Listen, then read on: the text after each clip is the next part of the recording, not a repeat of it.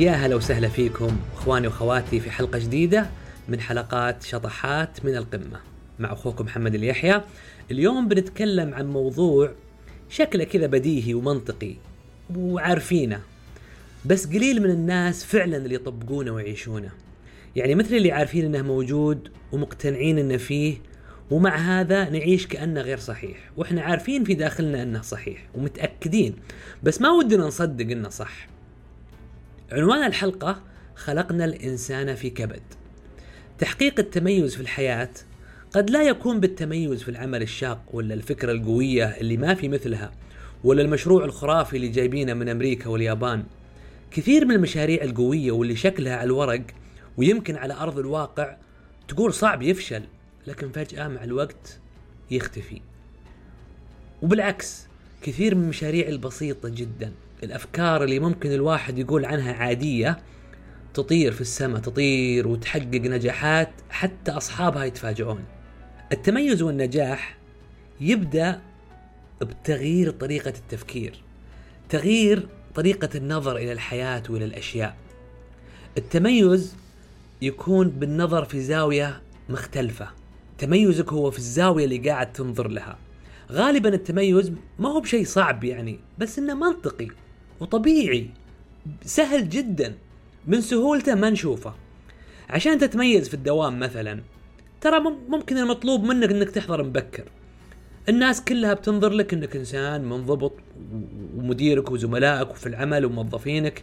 حكمهم عليك وتعاملهم معك بيكون على أساس إنك أنت منضبط. فإذا كان اللي معك كلهم في مستوى عالي من الكفاءة لكن ينقصهم الانضباط فممكن أنت انضباطك يخليك أنت التوب. هذا في العمل.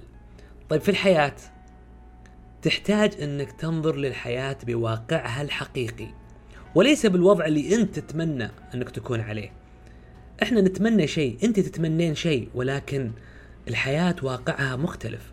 انظر للحياة على حقيقتها وليس على الخيال اللي في بالك اللي تتمنى أنها تكون عليه.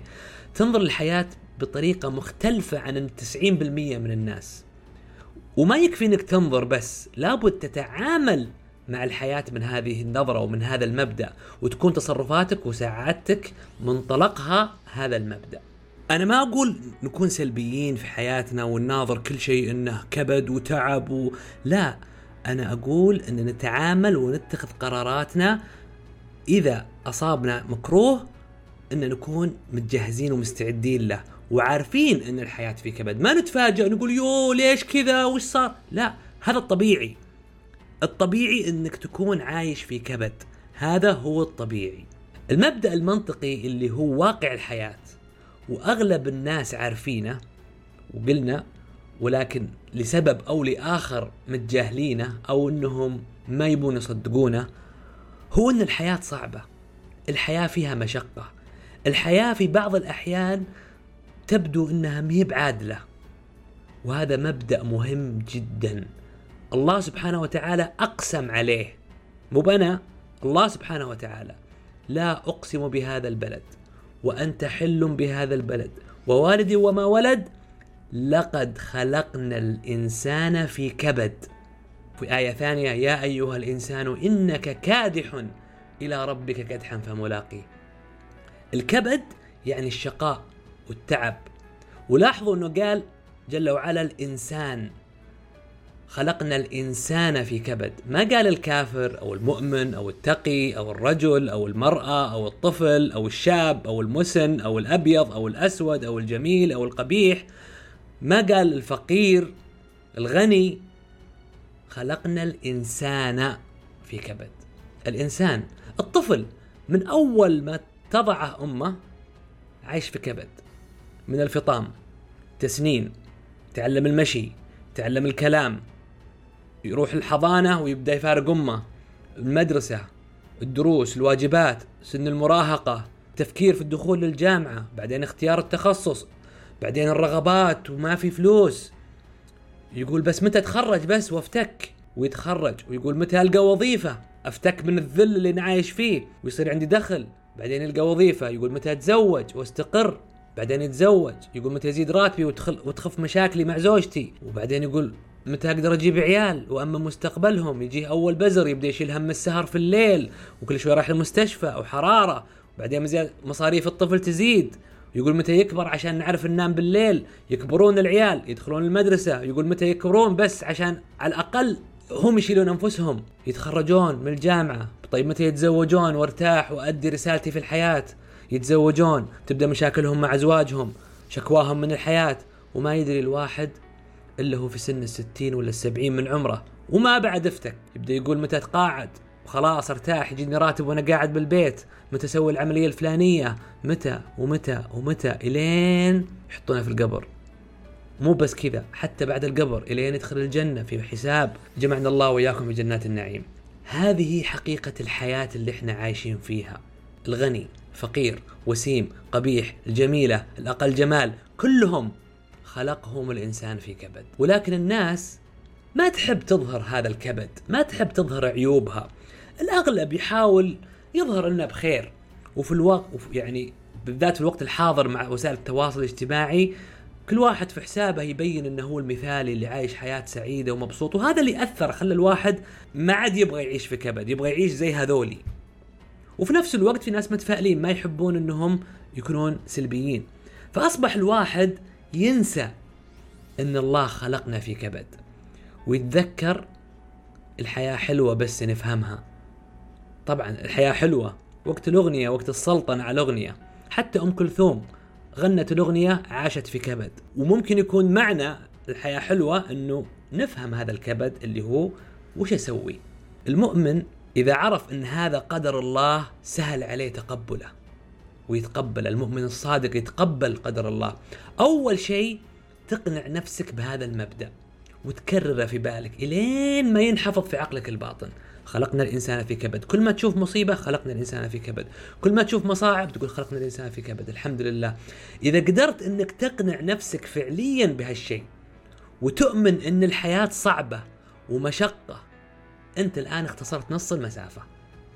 إذا تعاملت مع الحياة من هذا المبدأ فأنت الآن جاهز نفسيا لكل شيء ممكن ترميه الحياة عليك. أنت تحط نفسك في وضعية أقوى. مستعد للأسوأ. إذا حطيت في بالك أن الحياة غير عادلة مثلا وأن الله يقسم الرزق بحكمته كيفما يشاء جل وعلا فردة فعلك تجاه خسارة معينة أو مصيبة تحل عليك أو عدم زيادة راتبك أو رسوبك في مادة عدم ترقيتك راح تكون مختلفة تماما. راح تكون ردة فعلك خالية تقريبا من العاطفة. وإحنا قلنا قبل إن الإنسان نتيجة قراراته اللي اتخذها في السابق والقرارات اللي يتخذها سواء بالأفعال أو ردود الأفعال. فإذا الواحد ما حس إنه في كبد راح يكون ردة فعله مختلفة. فتغيير طريقة تفكيرك في هذا الاتجاه راح تساعدك على اتخاذ القرارات الصحيحة أكثر مما لو تعاملت مع الحياة إن اللي يصير ظلم. وش ذنبي؟ ليه فلان؟ ليه حظي منحوس؟ واحتمالية اتخاذك لردات فعل عاطفية سلبية أصبح أكبر. المصيبة أنك راح تبرر هالتصرفات وردات الفعل. تقول عشان وعلشان. وكلما أقنعت نفسك أسرع بهذا المبدأ كلما اختصرت على نفسك الوقت. لأن أغلب الناس يدركون هالشيء ويعرفونه أن الحياة في كبد متى؟ في آخر حياتهم. واسألوا آباءكم وأجدادكم. هذا قلنا الشيء الأول أنك تقنع نفسك أن خلقنا الإنسان في كبد. تقتنع. مو بغصب تقتنع فعليا. بعد ما تقنع نفسك الشيء الثاني الآن تبحث عن طريقة تستمتع فيها بهذا التعب وهذا الكبد. تخليه عبادة لك صبر. طالما أن الكبد والتعب قدر محتوم قدر الله عليك كيف تتعايش معه؟ كيف تخلي التعب في صالحك؟ الناس كلها تتعب. مو بس أنا الحالي كذا تفكيرك. فإذا أنا تحملت هذا التعب أكثر من غيري إذا صبري كان أكبر من غيري راح أتميز عنهم وراح أنجح وهم لا. إذا شفت أحد مرتاح لا تقارن نفسك فيه. يا أما أنه يخفي شيء عنك ما علمك أو أنه يمر بفترة راحة مؤقتة أو أنه ناجح ومستمتع بالتعب لدرجة ما يقول أنه تعب. أو إنه من التسعين في المية اللي راح يكتشف بعدين إنه خلقنا الإنسان في كبد وأنا ما عشت هالكبد لكن الحين تعيشه في آخر حياتك إذا أنت تدري إن الاختبار بيكون صعب مثلا عندك اختبار وعارف إن. الدكتور أو المدرس اختباراته صعبة ومقتنع إن الاختبار ما في لعب راح يكون استعدادك أقوى في الكورة إذا فريق يلعب قدام فريق قوي وصعب راح تكون جدية الفريق في التعامل مع مباراة أقوى. فإذا الحياة أنت عارف إنها صعبة راح تستعد لها بكل بساطة. وكل ما شفت منها شيء صعب بتقول إيه عارف متوقع. مو بس كذا أنا متوقع أكثر من كذا. أنا مجهز أصلا نفسي لهالشيء وقراري هو كذا. جاهز. أما إذا أنت ما أنت جاهز وماخذ الحياة إنها بتكون سهلة والأمور هذه توك بتبحث عن حل إذا جتك المشكلة. غالبا بتكون وقتها خياراتك محدودة. خلاص ما عندك إلا كذا أو كذا. وكلهم ما تبغاهم. وبتختار الخطأ لأنك بتختار غالبا عاطفيا وليس منطقيا. لا تخلي الح... الراحة هي هدفك. لا تقول ابى أسوي كذا عشان أرتاح. أبي أخلص اختباراتي عشان أرتاح. أبي أسوي لا لا تخلي الراحة هي الهدف. ممكن تقول أنا أبغى أسوي كذا عشان أرتاح وزود عليها علشان أتفرغ لكذا. يعني خلص هذا برتاح شوي بعدين أروح للي بعده. بتعلم إنجليزي عشان أرتاح من الترجمة وكذا. خليني أتعلم إنجليزي عشان أقرأ على طول إنجليزي من غير ترجمة.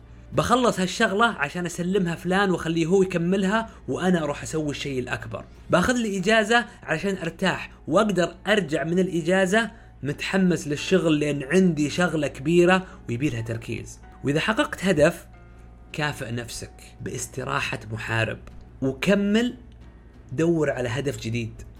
عشان يكون الهدف من اختيارك ويكون الكبد والتعب من اختيارك بدال ما يكون فرض عليك. فنحول كلمة كبد إلى هدف. أنا شخصيا إذا مرت علي أيام وحسيت إني مروق وماني مشغول ومرتاح بيني وبينكم يعني أتضايق شوي. أتضايق من الراحة الزايدة عن اللزوم. ما أرتاح إذا لقيت نفسي مرتاح واجد. أدري يا أما إن خلاص ما عندي هدف أو إني خلاص رضيت بوضعي وخلاص ما أبغى أتطور وهذه مشكلة. خل راحتك بالإنجاز. خل راحتك إنك تحقق أهداف ورا أهداف ورا أهداف. علشان هذا اللي بيقودك للهدف الأسمى. وهذا اللي بيسهل عليك المراحل الصعبة. التعب والمشقة والكبد ناظرها على أنها تحدي جديد. وخلك جاهز له. وأوعدكم مو أوعدكم أقسم بالله إن الله خلقكم في كبد. دمتم بصحة وعافية.